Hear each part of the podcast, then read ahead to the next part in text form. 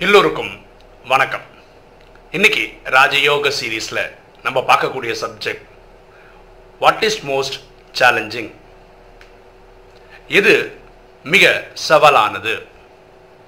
மகாபாரதத்தில் ஒரு கதையை பார்த்துட்டு நம்ம இந்த சப்ஜெக்ட் டிஸ்கஸ் பண்ணோம் அந்த பதினெட்டு நாள் பதினெட்டு நாள் போரில் ஒரு குறிப்பிட்ட நாள் போர் ஆரம்பிக்கும் போது அப்போ கிருஷ்ணன் பஞ்ச பாண்டவர்கள் எடுத்து சொல்கிறார் அதை போருக்கு கிளம்புறாங்க அப்போ சொல்கிறார் இன்றைய நாள் இந்த மொக மொத்த மகாபாரதத்திலே இந்த பாண்டவர்கள் கௌரவர்கள் நீ யாரை கணக்கெடுத்தாலும் சரி ரொம்ப நல்லவர்களில் நல்லவர் இன்னைக்கு போரில் சாவடிக்கப்படுவார் கொல்லப்படுவார் இறக்க இறந்து போவார் அப்படின்னு சொல்கிறார் இப்போ பஞ்ச பாண்டவர்கள் ஷாக் ஆகிடுறாங்க ஏன்னா ரொம்ப நல்லவர் நல்லவர் யார்? தர்மபுத்திரன் தான்.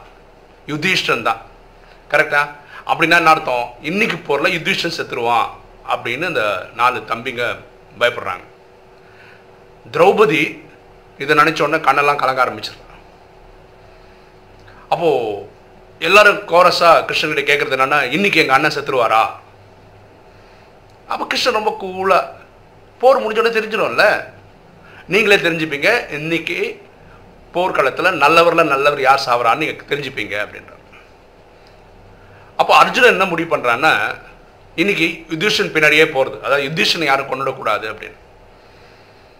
அப்போ கிருஷ்ணன் சொல்றாரு நீ யாரை கொல்லணும்னு நினைக்கிற அங்கே போ. அவங்கவுங்க அவங்கவுங்க சண்டை போடுவாங்க. நீ உன் வேலையை பார்த்துட்டு போ.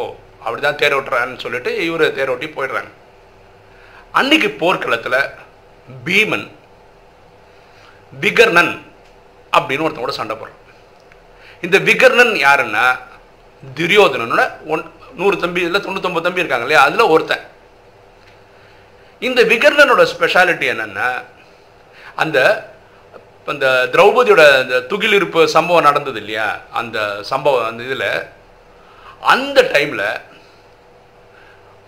பாக்கி எல்லாரும் அமைதியாக இருக்காங்க. பீஷ்மர் துரோணாச்சாரியர் பெரிய பெரிய ஆளுங்களே அமைதியாக இருக்கும்போது கௌரவர்களில் இருந்து துரியோதனனை பார்த்து நீ பண்ணுறதெல்லாம் தப்பு. அதர்மம்னு சத்தம் போட்டது ஒரே ஒரு ஆள் இவன் தான் நியாயம் தர்மத்துக்காக சவுண்டு கொடுத்தது இந்த விகர்ணன் மட்டும்தான். சொந்த அண்ணங்கிட்ட அப்போ அண்ணன் திட்டி வெளியே அமைச்சிடுறான் அவன் வெளியே வந்துடுறான்.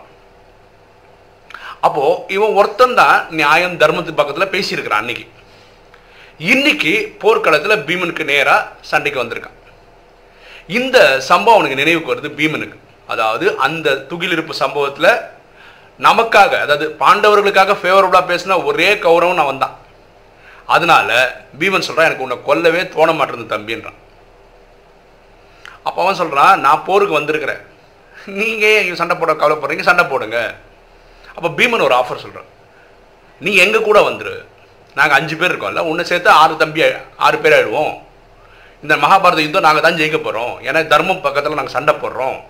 ஜெயிச்சு வந்ததுக்கப்புறம் உனக்கு ஒரு ராஜ்யம் தந்துடுறோம். உன்னை வந்து ஒரு ஊருக்கு ராஜாவாக ஆக்கிடுறோம் இது நானே டிஸ்கஸ் பண்ண முடியாது. அண்ணங்கிட்ட தான் கேட்கணும். இருந்தாலும் எங்கள் அண்ணன் ஒத்துப்பாரு அதனால நீ இப்படி வந்துருன்ற. இதெல்லாம் எங்கே ஆஃபர் நடக்குதுன்னா போர்க்காலத்தில் நடக்குது. அப்போ அவன் சொல்கிறான் இல்லை நீ எனக்கு தர்மத்தை பற்றிலாம் சொல்லி தராத. எனக்கு தெரியும் தர்மம் எது தர்மம் எது இல்லைன்னு எனக்கு நல்லா தெரியும். ஒரு வீரனாக இருந்தால் என்கிட்ட சண்டை போடு. அப்போ பீமன் என்ன சொல்கிறான் நான் வந்து துரியோதனனையும் துச்சாதனையும் கொண்டு வந்தால் சபதம் எடுத்திருக்கிறேன். முன்னெல்லாம் நான் கொல்லணும்னு அவசியம் இல்லை. நான் சண்டை சண்டை போட மாட்டேன் அப்படின்னு. இவன் சொல்கிறான் நீ என்ன கொண்டாதான் நீங்கள் அண்ணங்கிட்டே போக முடியும்னு சொல்லி உசுப்பேத்தினே இருக்கான். யார்? விகர்ணன். வேற வழியே இல்லாமல் பீமனுக்கும் அவருக்கும் சண்டை நடக்கும் பீமன் நினைக்க ரொம்ப ஈஸியாக அவனை கொண்டுடலாம் ஆனால் சாவடிக்க முடியல. ஏன்னா அவன் தர்மத்தின் வழியில் அப்படி கரெக்டாக வந்துட்டு இருக்கான். ரொம்ப போராட்டத்துக்கு அப்புறம் தான் விகர்ணனை பீமன் அன்னைக்கு கொள்கிறான் அன்னைக்கு போர் முடிஞ்சிடுது. எல்லாரும் வீட்டுக்கு வராங்க. இங்கே திரௌபதி வந்து சாமி கிட்ட வேண்டிக்கிட்டே இருக்கான். பூஜையாக பண்ணிகிட்டு இருக்கான். ஏன்?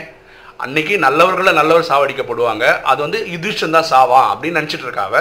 பார்த்தா அஞ்சு பேருமே வீட்டுக்கு வரதை பார்த்தோன்னே இவளுக்கு ஒரு மனசுக்கு ஒரு ஆறுதல் கிடைக்கும் அப்போ எல்லாருக்குமே ஒரு சந்தேகம். யார் ரொம்ப நல்லவங்க செத்துருக்காங்க இன்னைக்கு அப்படின்னு. ஆனால் எல்லாருமே சண்டை போட போயிருக்காங்க. கரெக்டாக யுதிஷன் சண்டை போட்டிருக்காரு அர்ஜுனன் சண்டை போட்டு நகுலன் சகாதேவன் எல்லாருமே ஒரு ரெண்டில் போய் சண்டை போட்டிருக்காங்க.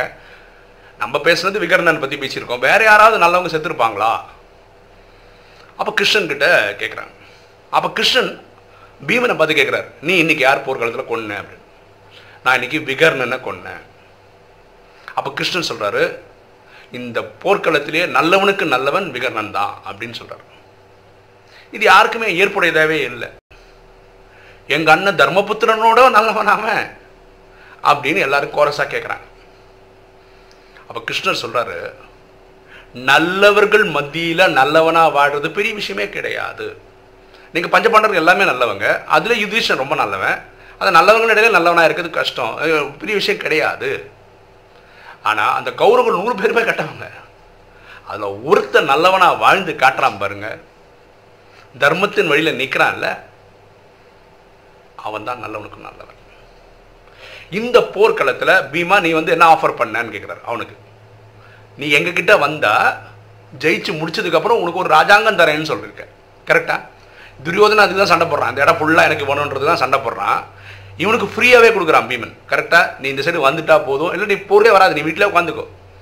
போர்க்களம் முடிஞ்சதுக்கப்புறம் நான் உங்களை வந்து உனக்கு வந்து நான் அந்த ராஜாங்கம் தரேன்னு சொல்கிறாரு அந்த ஆஃபர் அவன் எடுத்துக்கல. அவனுக்கு நல்லா தெரியும் எங்கள் கிருஷ்ணன் யாருக்காக சப்போர்ட் பண்ணுறாங்களோ அது சில தர்மம் இருக்குது அவங்க தான் ஜெயிப்பாங்கன்னு நல்லா தெரியும் விகர்ணனுக்கு. கரெக்டாக அவனுக்கு சாய்ஸ் இருந்தது. ராஜாங்கம் போனா ராஜாங்கம் இங்கே வந்தால் சாவுன்னு தெரியும்.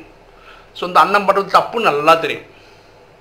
ஓகேவா இன்றைக்கி போர்க்களத்தில் வந்தால் சாவோன்னு தெரியும். தெரிஞ்சு தான் அதுவும் பீமன் மாதிரி ஒரு பெரிய அந்த கதை அது ஆயுதத்தில் ஸ்பெஷலிஸ்ட் கிட்டலாம் வந்தால் சண்டை போட ஜெயிக்க முடியாதுன்னு தெரியும். தெரிஞ்சு தான் உயிர் விட்டுருக்கான். ஸோ அவன் அவனுடைய தர்மத்தை பர்ஃபெக்டாக ஃபாலோ பண்ணியிருக்கிறான். அவன் தான் உண்மையிலும் நல்லவனுக்கு நல்லவன் அப்படின்னு கிருஷ்ணன் சொல்கிறான் ஓகே நம்ம ராஜயோகத்துக்கு வருவோமே. இப்போ நடக்கிறது என்ன? கலிகாலம் இந்த கலிகாலத்தில் வாடுறவங்களை என்னமே சொல்கிறோம் சூத்திரன்னு சொல்கிறோம் அப்போ எட்நூறு கோடி பேருமே சூத்திரர்கள் தான். ஏன்னா கலைகளே இல்லாதவர்கள் தான். அப்போது இந்த கலைகளே இல்லாத சூத்திரனா வாழ்ந்து கால வாழ்ந்துட்டு இருக்க இந்த காலகட்டத்தில் ராஜயோகம் ப்ராக்டிஸ் பண்ணுற நீங்களும் நானும் தெய்வீக குணங்களோட தேவதையாக வாழ முயற்சி செய்கிறதே சேலஞ்சு தான். ஒரு பெரிய சவால் தான். கரெக்டு தானே? ஒரு சாது சந்நியாசி காட்டில் போய் உட்காந்து பிரம்மச்சரியம் ஃபாலோ பண்ணுறது கொஞ்சம் ஈஸி தான். ஆனால் வீட்லேயே இருந்துக்கிட்டு ஒரு செலிபஸி பிரம்மச்சரியம் ஃபாலோ பண்ணுறது பெரிய சேலஞ்சு தான். பெரிய சவால் தான். கரெக்டாக ஒரு தப்பு நடக்குது. ஒரு சாது சன்னியாசி ஆனாவே நம்ம என்ன பண்ணுறோம் அவங்க கோவப்பட்டு தாபம் கொடுக்குற கதையெல்லாம் கேட்டிருக்கோம். ஆனால் நம்ம எண்ணங்களில் கூட கோபம் வரக்கூடாதுன்னு வாழ்ந்து காட்டுறதுக்கு ட்ரை பண்ணுறதே பெரிய சேலஞ்சு தான் பெரிய சவால் தான். இது கரெக்டு தானே?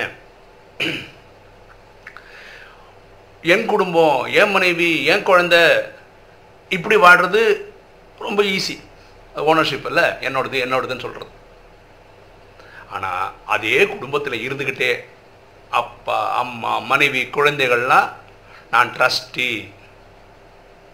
அப்படின்னு புரிஞ்சு வாடுறது பெரிய சேலஞ்ச் தான். சரிதானே? அப்போ கெட்டவர்கள் மத்தியில் நல்லவனாக வாடுறதுன்றது பெரிய சேலஞ்சு பெரிய சவால். அது செய்து காட்டுறது பெரிய விஷயம். கரெக்டாக எது ரொம்ப ஈஸியாக பண்ண முடியும்னா மாயை பண்ணக்கூடிய செய்யக்கூடிய வேலை வேலைகளை செய்கிறது ரொம்ப ஈஸி காமம் கோபம் அகங்காரம் பற்று பேராசிரியர் ஈடுபடுறது ரொம்ப ரொம்ப ரொம்ப ஈஸி அதுலேருந்து விலகி தெய்வீக குணங்கள் தெய்வீக கலைகளோட வாழ்றதுன்றது சேலஞ்சு தான். பெரிய சவால் தான். கரெக்டா ஸோ இந்த ஃபுல் மகாபாரத எபிசோட்லேயே கண்டிப்பாக யுதிஷன் நல்லவன் தான். யார் சந்தேகமே இல்லை. ஆனால் நல்லவர்கள் அவன் நல்லவன்.